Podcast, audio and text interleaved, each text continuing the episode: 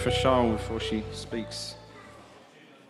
Lord, thank you for Charl. Thank you for her willingness to serve and to speak to us this morning. We pray that your Holy Spirit will speak through her the message that you want us to hear. It won't be her words, but it'll be yours. And Lord, I pray that for each of us, we will open our ears and open our hearts to receive what you have to speak to us. In Jesus' name. Amen. My goodness, what a powerful morning we've already had. I'm just really struck by every person, including Emily and Grace, that have held this microphone and just the power of God, the anointing of God on each and every one of you. Um, so thank you for everyone that has spoken already, and thank you, God, for speaking to us. So I'm gonna, um, I want to share with you some teaching um, that actually impacted me quite a lot when I was in Vienna. And um, it just really rested on me. And I think actually what we've been singing and what we've been thinking on today does all come um, together in this. So, um, yeah, it's a familiar passage um, that I want to share with you Luke 10 1 to 11. I'm going to read it from the message just to catch you off guard because you'll know it so well. Um, so it is this. Later, the master selected 70 and sent them ahead of him in pairs to every town and place where he intended to go. He gave them this charge What a huge harvest, and how few the harvest hands. So, on your knees, ask the God of the harvest to send his harvest hands. On your way, on your way, but be careful, this is hazardous work. You're like lambs in a wolf pack. Travel light, comb and toothbrush, and no extra luggage, Grace. Don't loiter and make small talk with everyone you meet along the way. When you enter a home, greet the family, peace. If your greeting is received, then it's a good place to stay. But if it's not received, take it back and get out. Don't impose yourself. Stay at one home, taking your meals there. For a worker it deserves three square meals. Don't move from house to house looking for the best cook in the town. Speaking to us, proximity. When you enter a town and are received, eat what they set before you, heal anyone who is sick, and tell them God's kingdom is right on your doorstep. When you enter a town and are not received, go out into the streets and say, The only thing we get from you is the dirt on your feet, and we're giving it back. Did you have any idea that God's kingdom was right on your doorstep? So, yeah, as I say, this was a passage that was read um, in one of the talks that I attended, and it was led by Drew and Mary Cordwell. So, for those of you that will recognize those names, they are a couple that have served in the Middle East most of their married lives. They they're from America, learn Arabic, um, and they've been in Lebanon for many years. Obviously, now it's more dangerous than ever. So, they were due to come to the conference but they made the decision very last minute that they couldn't come because they didn't know whether they could return back to Lebanon. It was so volatile, the borders there. So they um, zoomed in for this talk. Um, and they, they, this, this teaching was really phenomenal. And their insight to these familiar verses were, for me, a bit of a paradigm shift. And so I wanted to share it with you too. And as I've since dwelled in these teachings from Jesus, I felt challenged and moved and stirred by them again and again there are some pretty clear instructions that Jesus gives his disciples. In the NIV, it says this ask, go, say, stay, heal, tell, say, wipe. Not wipe your bottom. Wipe.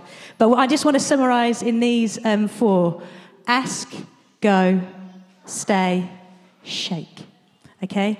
So, just remember those. You can do the dance if you want when you go home and talk about it around the table, Johnny girls.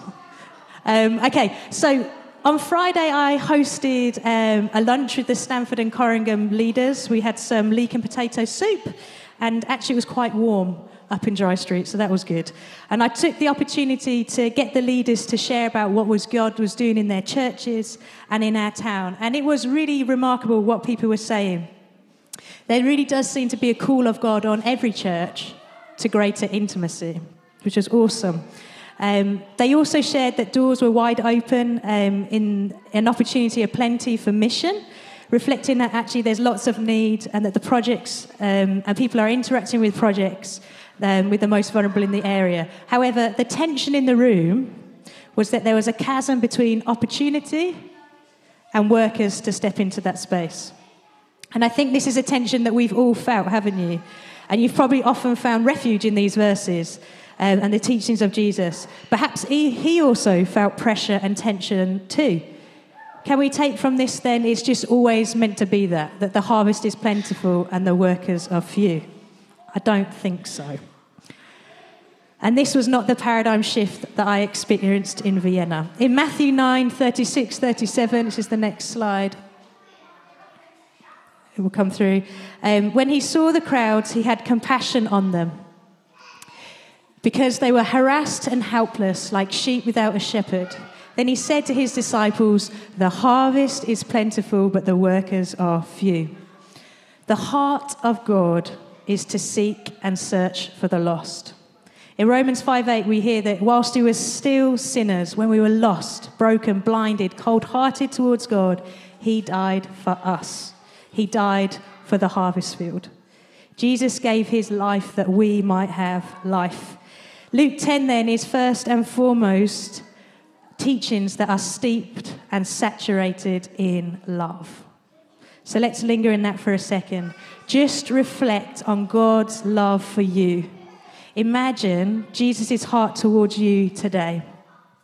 Looking out over this crowd, he's moved with compassion over you. He sees you. He loves you. He chooses you. He gave it all for you. And not only you, He casts His gaze towards our streets, our families, our friends, strangers in the supermarkets, our colleagues at work. He longs for them. He seeks them out. He searches for them. And this was the beginning of my unraveling. When we say the harvest field, we mean people, right? These teachings and instructions are born out of a heart that is broken for people, for children that don't know their father. They haven't found their true identity as sons and daughters, and therefore they're giving themselves to things that will fade and perish. They are lost, and worst of all, maybe they don't even know it yet. So, what's Jesus' response to the harvest field? Well, he implores his disciples to ask. Why ask? Why ask for workers in the message, harvest hands? In asking God, it awakens us, our spirits, our hearts, our eyes to the need. If you feel a bit numb today, if you feel overwhelmed today, if you feel unworthy to be used by God today, ask Him to send workers to the harvest field. It's the most simple and profound thing that you might do today. And in our asking, our experience of the harvest changes. Where do you think these workers are going to come from? We've probably always read it about from the church. Jesus is talking to 72 disciples, but he's looking out over a city. This is a prayer of movement. This is a prayer of disciples who make disciples. This isn't, as Pete Greig would say, clench your bum and pray really hard that a whole army of people appear. No, this is a prayer for multiplication. What if the harvest looks like sons and daughters being raised up within the harvest to serve God and lay their lives down for Him? Does your faith extend to leaders within this community, transformed by the gospel? Again and again and again, wave after wave after wave.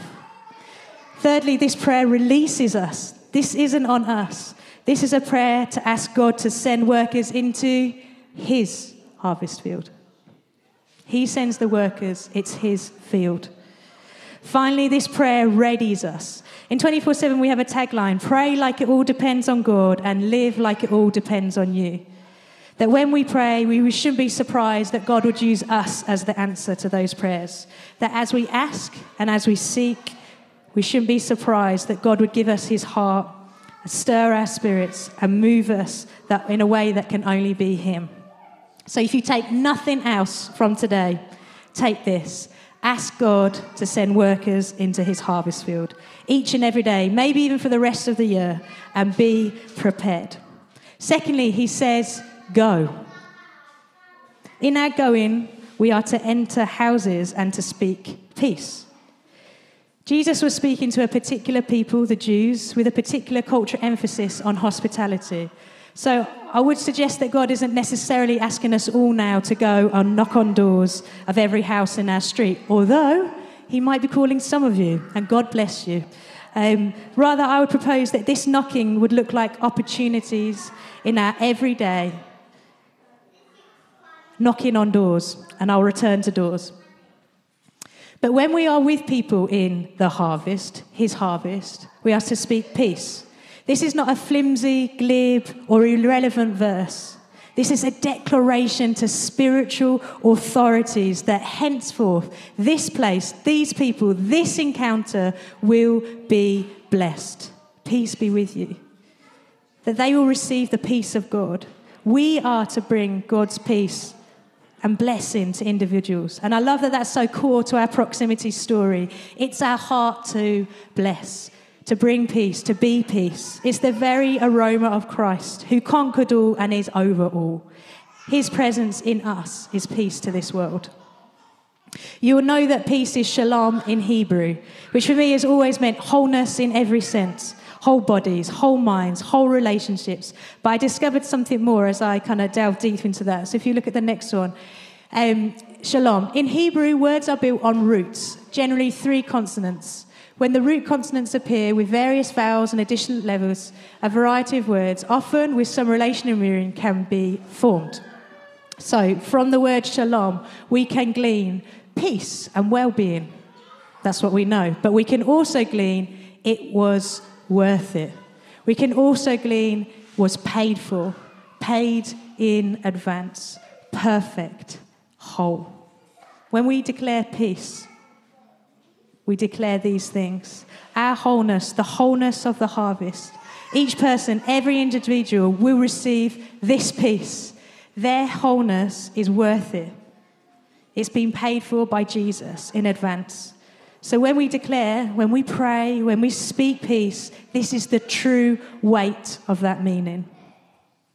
And this is the heart we are to go into the harvest with to be peacemakers, wholeness bringers, declaring Jesus has paid it all and you are so worth it.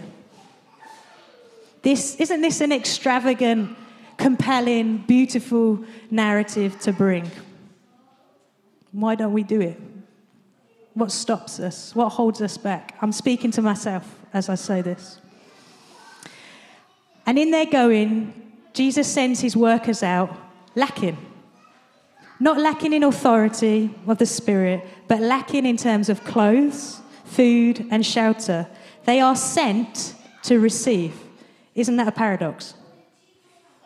This isn't an invitation to the harvest field to come and join us. Come to our thing on our terms but rather to go into the community, to go into homes, taking residence in people's hearts and lives, and being beneficiaries of their hospitality. You will know that I spent two years in, a, in Reading managing a community cafe. This was my story. A young girl with not much to offer, making pretty terrible food and hopefully much better coffee, trying her best to reach an impoverished community. What was the breakthrough for me?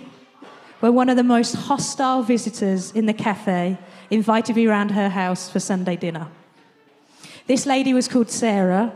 She was probably my age now when I first met her. She was riddled with excruciating pain. Sorry, I looked up. Wrought by crippling depression and was wounded from a life of abuse. Sarah was not happy to see me, but I was happy to see her. Out of everyone who came to the cafe, it was Sarah for some reason that I felt drawn to. I would pray for her. And maybe it was the challenge of being perceived to be not liked or not trusted, but I think it was God giving me his heart for Sarah. God let me see her, really see her. And so we had many short conversations. People that have done mentoring in chaplaincy would know this well. But slowly, slowly, Sarah began not just by hanging out by the door of the cafe, but coming into it. Not just standing in the cafe, but sitting down in the cafe. Not just giving me one word answers, but having a conversation. And then the moment that changed everything. She knew that I liked a Sunday dinner, and I hadn't had one for a while, and she invited me to go to her home. From this point on, Sarah, her family, her extended family, her neighbours, her friends became regular frequenters in the cafe. We started an alpha course. We had prayer nights, worship nights. Sarah visited the prayer room in Guildford and had the most incredible encounter with God. Next slide, please. Colossians 4 3 says this And pray for us too, that God may open a door for our message, so that we may proclaim the mystery of Christ, for which I am in chains. Paul asked for open doors. I told you we'd come back to doors. He prayed that we would be able to receive hospitality the permission and invitation to proclaim Jesus. Sarah literally opened the door to me. I just had the absolute privilege of walking through it. Jesus asked his disciples to position themselves with people in order to receive. I position myself in this place for this particular time. Note the challenge. Are you positioning yourself to receive hospitality from the harvest, from individuals? Who are you being and whom have you been sent to? Maybe right now you aren't positioned, and that's okay. If you don't feel you are, pray for the harvest. Maybe you feel maybe you do feel that you've been sent to a particular person or position, but you haven't seen doors open yet. Pray. And maybe you feel like you once were, but now you aren't so sure. Pray. So Jesus says, ask. He says, go. And he says, stay. Stay with one household. Don't go from home to home. This is so important. And I think it is what we do as proximity well. We go after the one and we stay with them. Drew Caldwell would say this In this passage, Jesus is inviting us to choose our future family. Our future family. I love that. And don't we see that in some of the storylines of people in our collective story? That's the way we are being encouraged to see this harvest. Not as how many we can get saved, not as how many people we can serve, not as numbers in any sense, but family, brothers, sisters, mothers, fathers, uncles, aunts, grandparents. This is the life on life stuff. We receive hospitality, we share hospitality. We receive people and they receive us. Jesus' strategy for mission and discipleship was a deep investment in relationships. Staying with one person, one family in the harvest. And as Mary Caldwell would say, let them be the lighthouses to the community. Just like Sarah became in Reading, her transformation, her invitation carried far more weight than mine. Jesus wants us to fellowship deeply and transformationally. So let's just take a moment to let that point sink in. What if our mission as individual mission, uh, members of proximity looked like each one of us opening our lives to one person or one family group? To really, really go after them like Jesus went after us. To love and make space for them in our lives. And as I just say that, I just want to ask you in your hearts who springs to mind? Who is God inviting you to see as future family? And if no one does, that's okay. This isn't judgment because Jesus simply says, ask. Ask. And when we stay in the home, what does Jesus say? He says, Heal the sick and proclaim that the kingdom is near. Jesus is coming to prepare the way for the King of Kings. He sent out the 72 ahead of him, but he was coming. Like John the Baptist, they would prepare the way for the arrival of the King. That's the privileged position we get in the harvest. We get to point to Jesus and say he's coming by healing the sick and declaring that the kingdom is near. I heard it said that Jesus' ministry can be summed up in two words meals and miracles. We are to expect, pray for, anticipate miracles in the harvest. How does that make you feel? I know for some of us, we hear that and we're like, yeah, come on. I know for other of us, that will make us feel hesitant.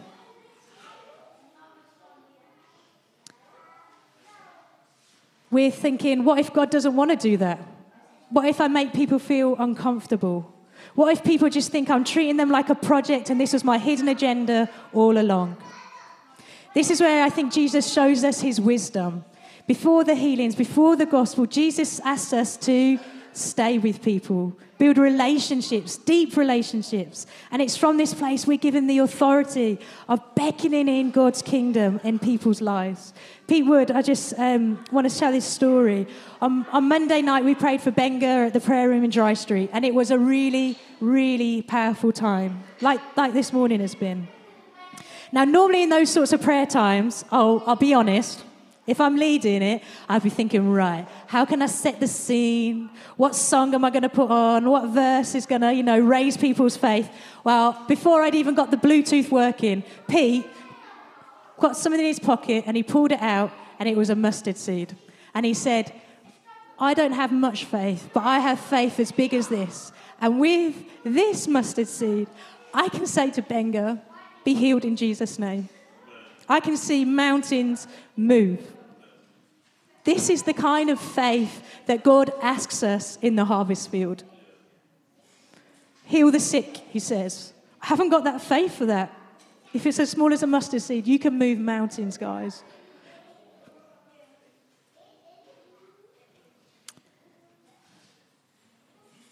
That's the shalom we're asking God to bring.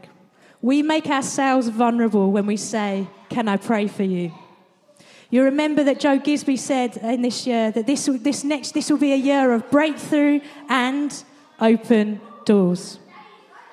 Doors to people's lives and the breaking in of God's kingdom. And that's what I'm believing for.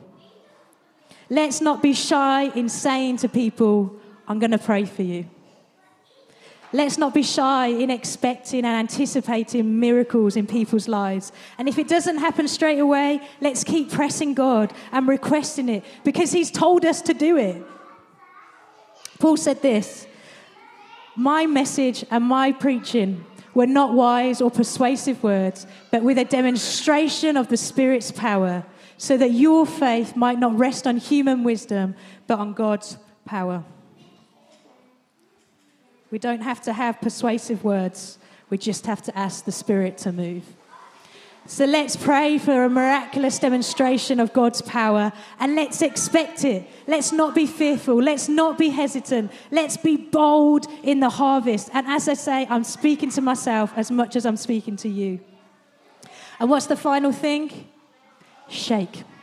To wipe the dust off. Shake it off. This is such an important message to hear in a world that's driven by results, even in the church world, driven by results. How many numbers? What's going on? Blah, blah, blah. We are repulsed by failure as a society. Sometimes these things bear a cost. They hurt us. We've given, we've poured ourselves out, and for what? There's nothing to show for it at the end of the day. That's hard. People let us down, things don't always go to plan. Jesus expected us all to experience rejection, disappointment, closed doors. Hear that? You will have doors closed in your face. And what is our response? To shake it off. In fact, why not? Let's just turn that all on its head. We celebrate the fact that we even tried. We felt like we heard God, we were obedient, and it didn't work out. Hooray. Isn't it all worship to God all the same? And the results are His anyway. Who defines the success here?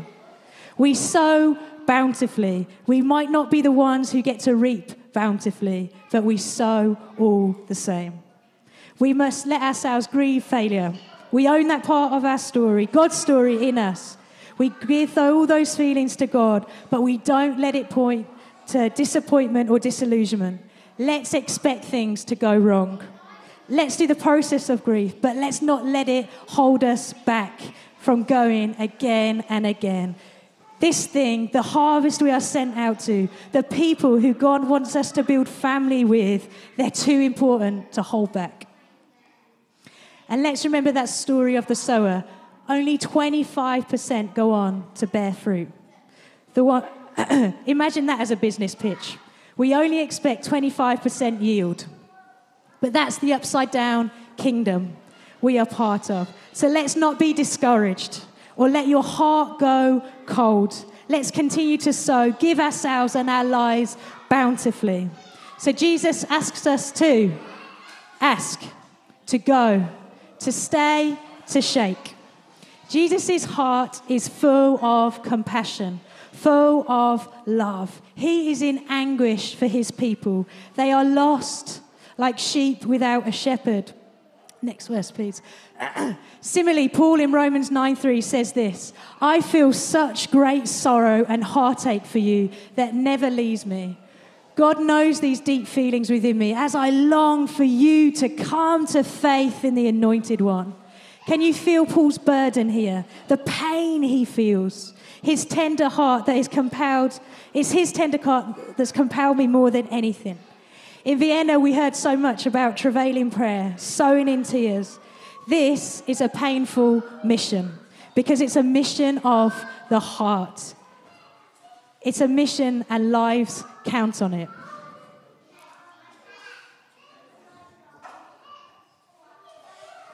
The challenge for me is this Am I willing for God to break my heart once again? And maybe this is just me. But when you've done it before, again and again, and you've already paid and counted the cost of life on life discipleship, this going deep and transformationally, that prayer doesn't quite come as easily. Personally, as I've reflected on these teachings and how they apply to my life, there are two people that come to mind. Two people that I am gonna go after, like God went after me. Two people that I'm asking God to break my heart for and travail for. And then I'm struck by a thought. What if each one of us choose to give ourselves, staying with one individual, one household, one open door? Surely in a year, when we all double in size? And I'm not interested in numbers. I'm interested in the harvest field, lives being won for Jesus, more so now than ever before. This place needs Jesus. He is coming, His kingdom is at hand. It will break in, and they don't know it yet. In this season where we feel called to seek the face of God as a community, a time where we have been given words about open doors and breakthrough. I feel the call to pray to Jesus to send workers more than ever before. Lives depend on it, it's vital. There's no time like now for God to raise up a whole generation of believers from within this community men and women of peace, leaders, champions of the gospel. That's how a harvest is won. So I leave this challenge with you. Who is God calling you to see as your future family? Who will be the lighthouses for this community? Let's pray for Jesus to send out his workers into the harvest and let's expectantly wait for his answer. Can I ask you to stand?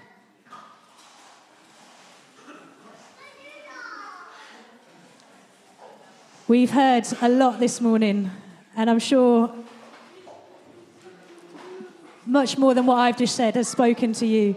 But I just want you to ask now in your heart for people. Ask God to show you his love for the harvest field. There are multitudes, but God is calling us to individuals. Who is God asking and inviting you to build family with? And if you can't think of anyone, that's okay. Let's just ask God for workers for this harvest. One day, every knee will bow and every tongue confess that Jesus is Lord. We get to be a part of that. So, God, we just open our, our hands to you now. And Jesus, we ask you to send workers into your harvest field. Jesus, we think of people that come to mind that don't know you, that don't know your love, that don't know that you seek and search them out, that don't know yet that they're lost, but you're the shepherd that will find them and bring them home. Jesus, we pray for our future family. We pray that our tables would be meals and miracles. We pray for your kingdom to break out. God, I pray for faith as small as a mustard seed for each and every one of us, God, that we would see healings, that we would proclaim your gospel, that you, God, would help us to build deep relationships with people. Love, God, like you've loved us. Help us to love like you loved us. Holy Spirit, we, we are here and we know that you're moving. Come, rest on us.